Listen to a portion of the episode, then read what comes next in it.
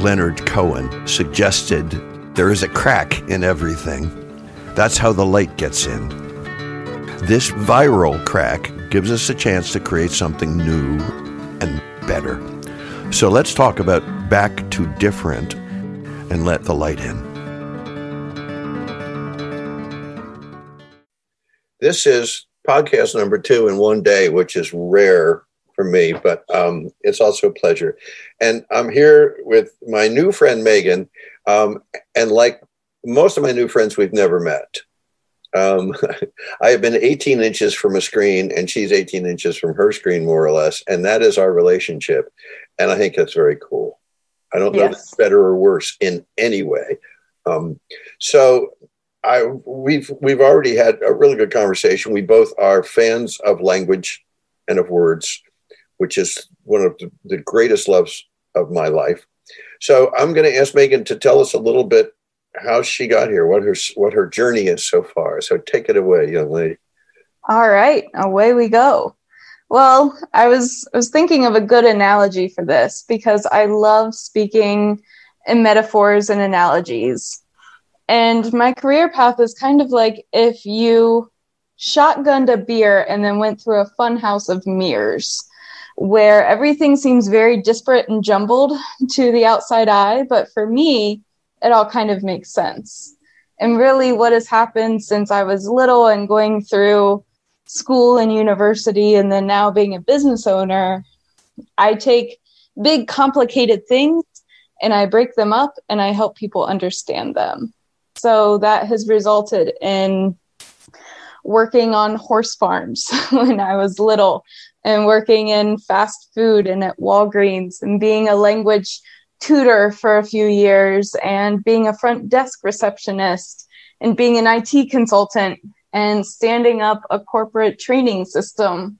And now I, with the help of my company, Aprovechar Language Solutions, I help people translate from Spanish into English, uh, anything related to technology. And I also help people that speak English that want to learn Spanish learn a Spanish that fits them. So using mindset, habits, and routine, I personalize their language learning journey so that everything that they learn is tailor fit to them. Wow, that's very cool. We didn't talk about that last time. I love that because, um, well, two reasons. One probably has to do with my own ego, but um, I never teach the same session twice, the same. Um, Billie Holiday, who was one of my heroes, that uh, she died before I was born, or or shortly um, after I was born, um, said, "I never sing a song the same way twice." And th- that flies in the face of industrial thinking and the idea that we all learn differently in a gazillion ways. You know there's ways to measure that. That that what i want spanish for may not be the same thing that my if i had a twin that my twin sister wants spanish for right? Exactly. so i i love that you're coming at it from the this sounds so professional i apologize from the perspective of the consumer not the perspective of the producer because language classes and i've i've traveled a lot so i used to get cassette tapes. You remember cassette tapes? Oh yeah. Yeah with spanish or french or italian when i was going to travel and you know it would say can i order a beer? And it would say can i order a beer? And where's the bathroom? Where's the et cetera et cetera. But nowhere on it did it have a tape that said listen to this tape if if you want to talk about art. Listen to this tape if food is your passion. Or you see what i mean? So yeah um, i love that. How does uh, how is is that working for you? Are you seeing excitement interest astonishment amusement? I think definitely more of the latter. And people really the the biggest thing that people say is oh that's really cool because then we'll never we'll inevitably get to donde está la biblioteca that we all learned in high school spanish and then talk about how no one uses libraries anymore and how when you travel or when you're in a group, you are not going to bring up where is the library. So, um, you know, it's it's really interesting for me because I get to learn so much about someone mm-hmm. without necessarily diving into their subconscious because I've had the Spanish lessons for more than two decades now um, that are very cut and dry, teach to the exam, uh, that sort of thing. But then I've traveled, and other than traveling, I've also talked virtually to other people. And I've noticed your accent in Argentina or in Bolivia is going to be different than your accent in Spain. So let's make sure that when you travel, you actually can understand others and you can be understood. Or, and this is maybe my misunderstanding, but even in different regions of Spain, right? Oh, yeah, absolutely. Spanish in the north and especially Catalonia is a lot different than Andalusia and Spanish in the south, which is different than same as in the United States, right? English is different on the East Coast versus the West Coast, in cities versus countries, uh, or in, in the countryside. So sure. it's really um, interesting, just the kind of different, disparate vocabularies that we share as a human race. Yeah, is it a hoagie or a grinder or a sub or right? Um, exactly. I was um, born and raised in Ohio, went to school in upstate New York, and was basically peer pressured or bullied into changing my vocabulary from pop to soda. And then it wasn't until I took a linguistics class and then realized, oh, there's a line that actually dictates what people say. And there's studies and research around it. And then I started kind of getting into linguistics a little bit. So it's been a really interesting ride so far. I two things. One is um, watching you speak. It, it is one of the things that gives me great joy about doing this on this platform is I can see what um, Ben Zander calls shining eyes. So I can see that you are enthusiastic and excited about what you're talking about. And in one of my classes, we were talking about anger and resentment in our culture. And one of the things we came up with it was a group is it's hard to be anger, angry or resentful if you're curious. Yeah. Those two things cannot coexist. So so being infernally curious, childlike, is not a bad place. And from a, a you know teaching and learning, because I'm a, a lifelong both, I guess. Um, when we when we when we give people a safe place so that they can ask us for what they need, then we're partners in the process. When I stand in front of a room behind a lectern and bring 35 people in the room and read them slides, there's no partnership at all there. No, it's almost like a power dynamic. Like oh, it's you're you're standing and you're lording over someone and you know you're telling them what they should or or even um, you know would want to learn but you never ask them what they want to learn. One of my favorite things is usually at the end of each of my coaching sessions i have kind of a debrief period with my client and i say how do you feel? What did i miss? What can we do better next time? Because it's that constant improvement it's the constant feedback loop that I'm after. One of my worst nightmares is standing in front of one or more people saying words, watching their faces, and their faces are blank. I have those, um, I call that the teacher's nightmare. I have those too. Um, I used to do theater um, a lot, and I have the actor's nightmare too. And that one is that I am pulling up to a theater on opening night and I know I'm in the play. I know what character I am, but I, I haven't learned any lines. And so I'm going to walk on stage, have no idea what to say or do. and it's like, what happened? What am I going to so That really is a nightmare. It is a nightmare. But it's also funny. Yeah. because one of the things I learned from theater is that the people in the um, the people in the audience don't have a script. So unless they're like Shakespearean scholars and you're doing Macbeth, um, if you wing it and you do it convincingly, which is what salespeople and con people do, then they're like, "Wow, I've never seen it that way before." Exactly. I used to. I grew up riding horses and showing horses, and there were a few times where I would just have a miserable ride. And it was like me and this horse were just fighting for control and whatever. And I would get off, and then someone would say, Wow, you looked really good. were we watching the same horse? Yeah, I did, didn't I? so I definitely meant to do that. I, yeah. Um, a question. Uh, seeing I don't even like the word teaching anymore. I don't like training. I mean, that's what you do to learn how to juggle. You know, you'd like take take training. But so whatever you want to call it, I just call it learning. Do you think it is easier for women to give up that power and authority behind the lectern, listen to me and don't talk back, than it is for men? And this isn't a test, and I'm not going to. Yeah, no, this is this is a really good question.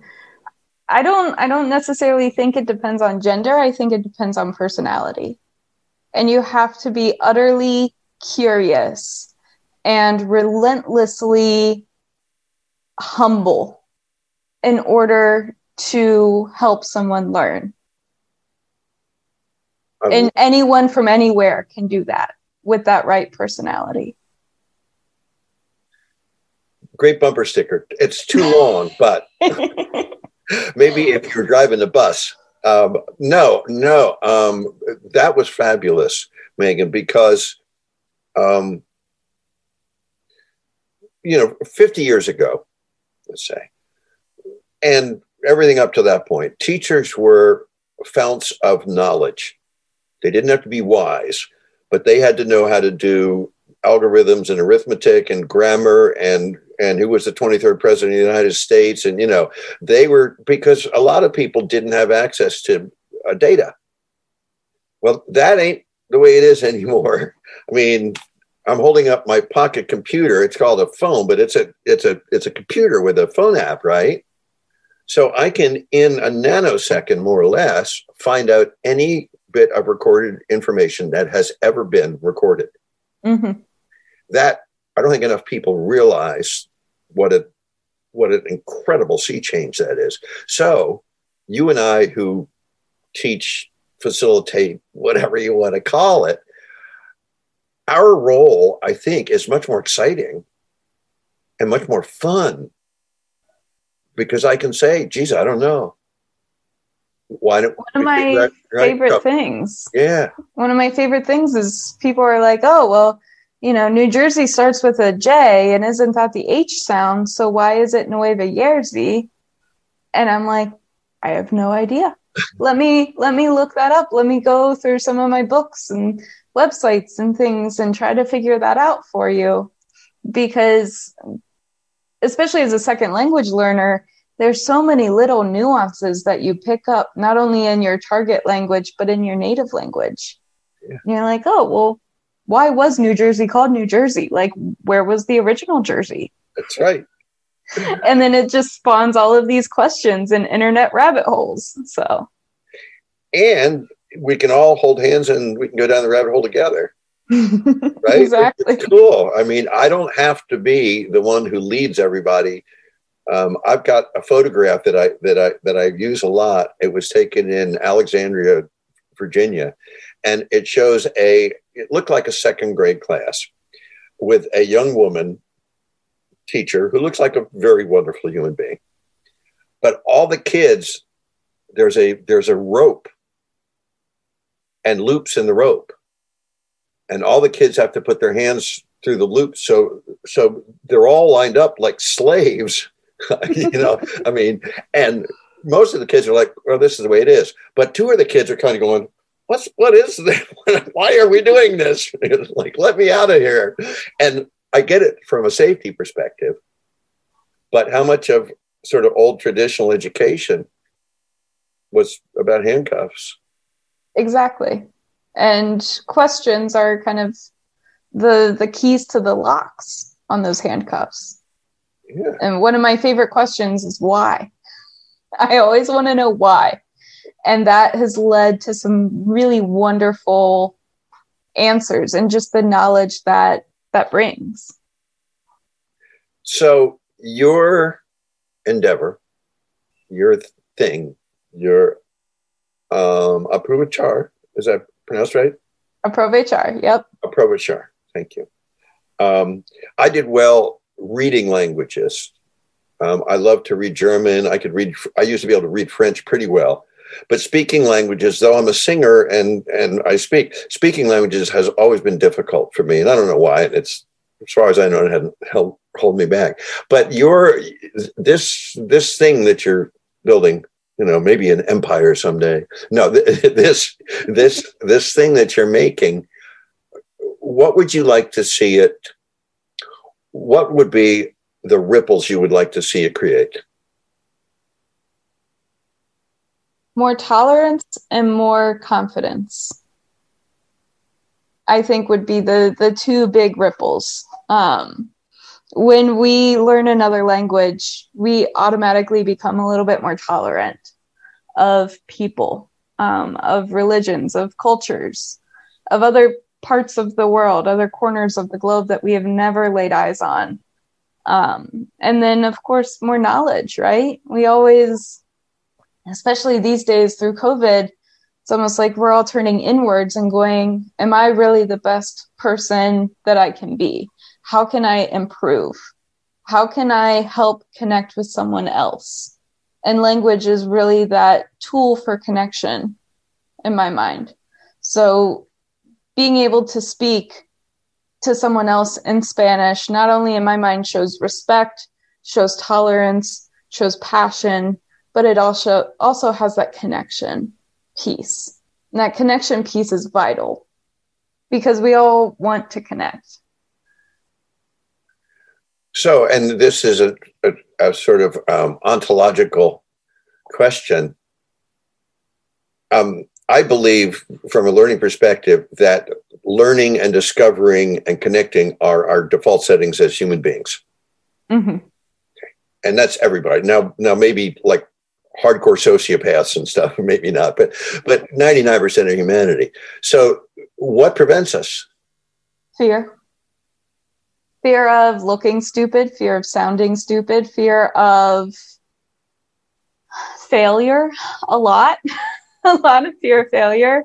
Um, I've struggled with imposter syndrome pretty much my entire life and have just had to completely face it head on as a just white solopreneur, solo uh, business owner teaching Spanish, going, I'm not a native speaker, but that makes me special, and let me show you how. Um, but a lot of that imposter syndrome was fear fear of looking stupid, fear of nagging someone. I think it's that fear of not being accepted. Give me a screen high five. there we go. We started a new tradition. Well, because what you said, um, I tend to be a blunt object, as you've already detected. I'd rather get in trouble for being too open than for being too closed, if I had to choose. So um, I have never met anyone who, once I made it safe to really talk, doesn't grapple with imposter syndrome. Everybody I know has that. And it's it's so corrosive and it's so um, manageable if we work at it. When I got fired in 1994 and started doing my leadership work, which drew me like a huge magnet, I didn't even know that that's what I was supposed to do. You know, it, it just here, here it is. Everything you've done, acting, music, teaching, research, all those things. That's what they were all for. And now, you, now, now you get to find out. And I called a friend of mine who I hadn't seen in years and years and years. He used to be the uh, the manager of my um, blues and rock and roll band a long time ago. And I said, Stephen, it's Mac. Wow, we had a great time. He said, What are you doing? I said, I I work and I help organizations grapple with the issues of leadership. he said, "Well, what what qualifies you to do that?" And I said, "I'm really really good at it." And he said, "No, what what qualifies you to do that?" And I said, "That's it. I mean, what else is there?" Um, and there is that there is that that nagging suspicion, and the way I usually hear people frame it is that other people are going to find out that I'm an imposter. Yeah. And I never got that. Like I I never had that actual thought. Uh-huh. So for me imposter syndrome was manifested in a lot of different ways. Um, one of those is just, you know, you have no teaching certification. You have no way to prove how fluent you are in Spanish. What you know, what gives you the right? And I always want to do right by other people. And so it's that constant self improvement, the constant learning, the constant, you know, working on my own Spanish so that I can then give it to other people. Yeah. That basically has shut that imposter syndrome down to be a shadow where all I have to do is turn on the light, remember those thoughts, and then the imposter syndrome is gone. But it's just the uh, appearance of it was never quite like, you know, you aren't qualified or someone's going to find out. It's always like, I will tell you I'm not qualified. I will tell you that I am not a certified teacher. Right. But that's why I'm a coach because I'm not here to teach. I'm here to help you learn what you said earlier, two things. One was about fear, um, and sort of talking and listening. You said tolerance when you were talking about language. Um, mm-hmm. I prefer the word acceptance because I think it's stronger. Yes. Um, so um, I can't resist making a, a teaching point. See, it's it's, it's like if you ever saw um, who Framed Roger Rabbit? Do you remember how they how they captured him? As they walked along the wall and went, and he had to go. He couldn't help. He couldn't help himself. He had step back. So yeah, you know, we as as uh, many um, right downable differences as you and I have, age and gender and we could we could list you know introvert extrovert whatever we could we could come up with a huge list like everybody we have much much more in common if we just open up right if, yeah. If, just drop our shields and open up and i think that um, i see that ethic in you which is that successful teaching includes getting all of my bullshit out of the way. Yes. Right? I can't teach if I'm bogged down by my shit. I need to take care of that and take care of my own house before I can help others. And that's what a lot of this past winter was. And then I came out of it, spring came, and I said, okay, we're ready. Off and running, new leaves. I've got new leaves everywhere. Exactly. I, I will send you a um, a, a, picture. I do I have your phone number. Uh, yes. Okay, because I, w- I want to text you a, a, a picture. I went for a walk with my dog, and I was I was picking up leaves. You know, um, I when I walk, I never put in mm-hmm. buds because I actually heard a turtle once on the road. I couldn't see the turtle, but I could hear its little claws scraping on the ground. So I was able to lift it up and over the curb. And if I'd had earbuds in, I, I never would have heard it. And I, the only reason I checked it out was like, what the hell is that noise? it's like really strange, you know? So, um, I just picked up a bunch of leaves and I put them on the counter and I just pushed them close enough together to frame so they were all in the same frame. I didn't spend hours like, oh, this leaf should be here and everything. Anyhow, I just took a picture and it's like there it is. Who was a poet? Was it Shelley or who said, um, "Truth is beauty, beauty is truth." That's all we know, and that's all we need to know. I like that.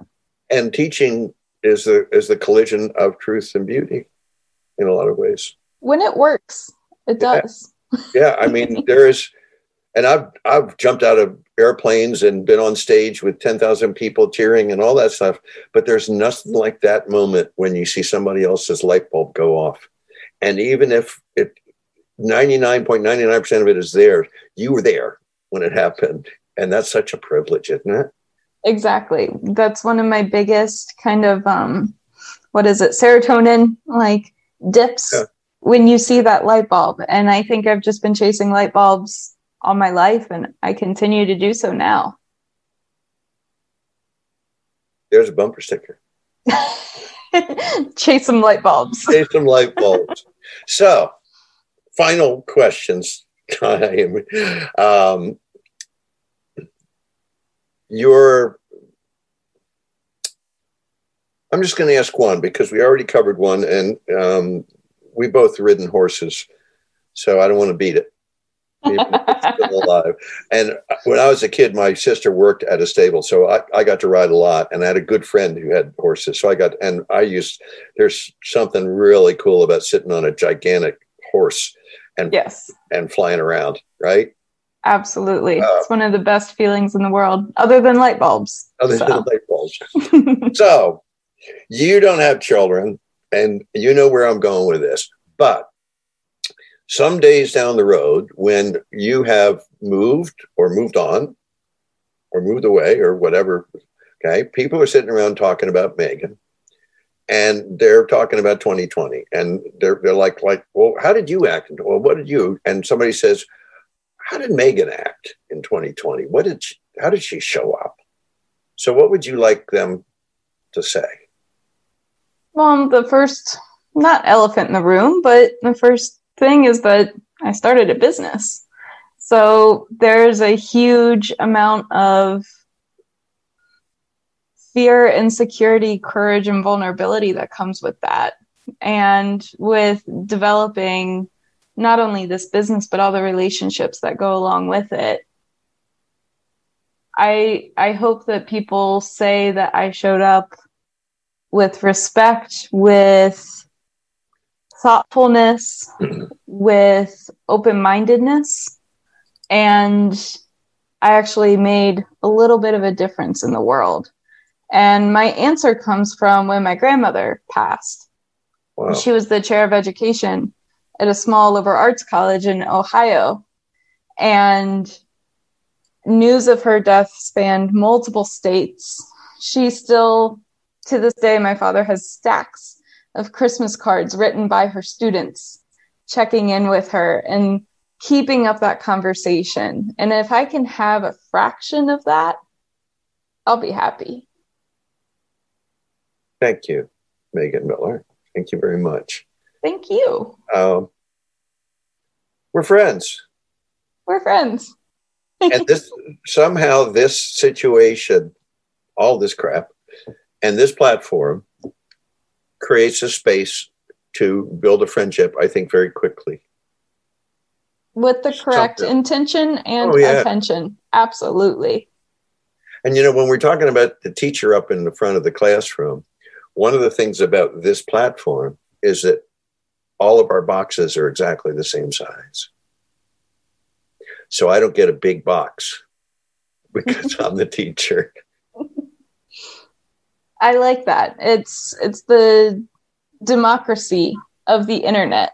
Yeah. Which um I think is going to be a blessing for humanity for a while.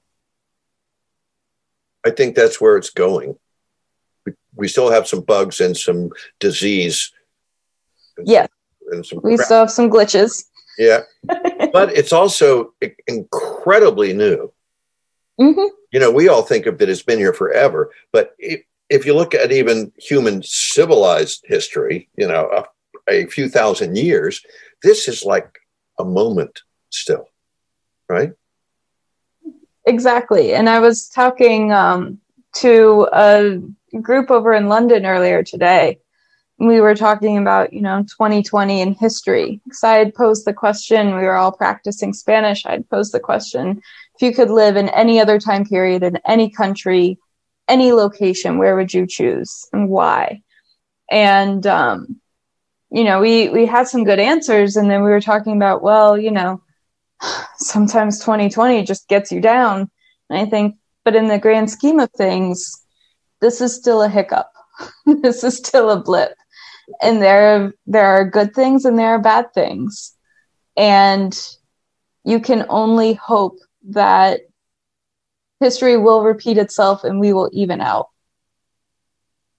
later on down the road even if it doesn't seem like that every day.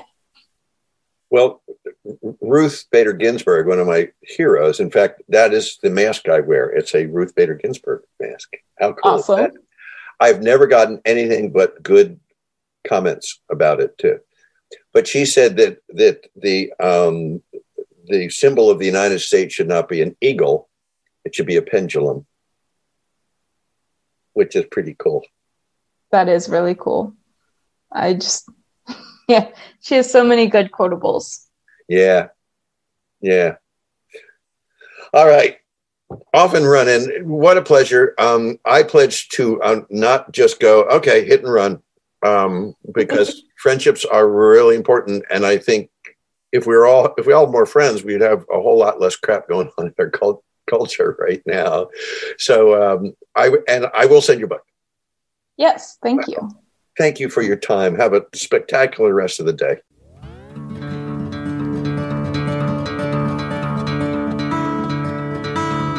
Thanks for giving us a listen. As we move forward with this situation, with this thing that's us, let's never forget that we are all in this together. No matter what else happens, we're all in this together. Thank you.